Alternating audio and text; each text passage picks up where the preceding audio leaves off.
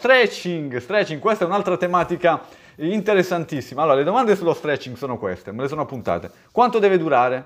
A che distanza deve essere il tacco della gamba davanti alla punta di quella di dietro? Si alza, ma il mignolo mi fa solletico, deve far solletico la schiena oppure no?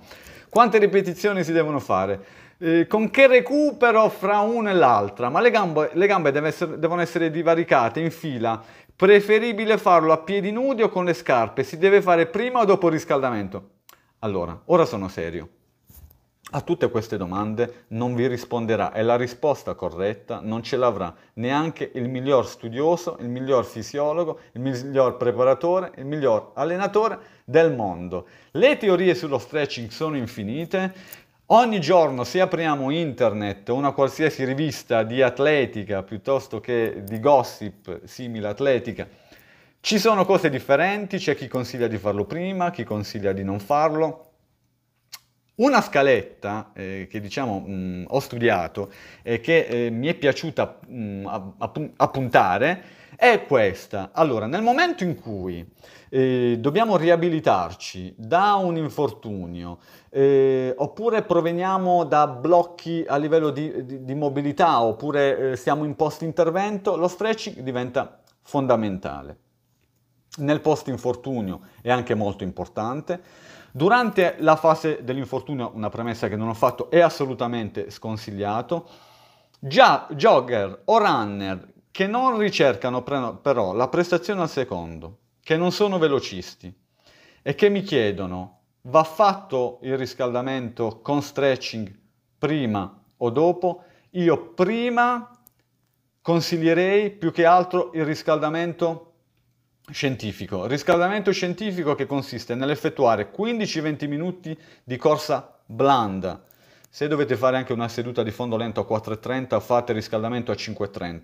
Dopo aver effettuato 15-20 minuti di riscaldamento di corsetta blanda, facciamo qualche allungo, facciamo 5-6 allunghi. Attenzione, si può fare stretching dopo aver fatto 15 minuti di corsetta blanda, ma se lo stretching non sapete farlo bene, può farvi soltanto male. Se non avete un istruttore vicino che vi fa vedere come si effettua il gesto specifico dello stretching, specialmente in quelli che sono ehm, i gruppi muscolari specifici che poi andiamo ad utilizzare in corsa, vi potete far male.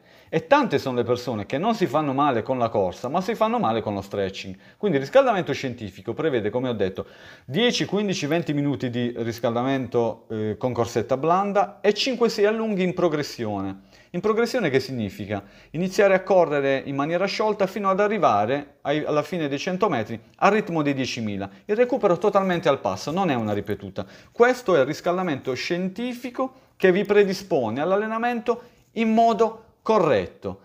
Alziamo la temperatura muscolare, siamo più sciolti dal punto di vista articolare e siamo pronti per fare il nostro allenamento.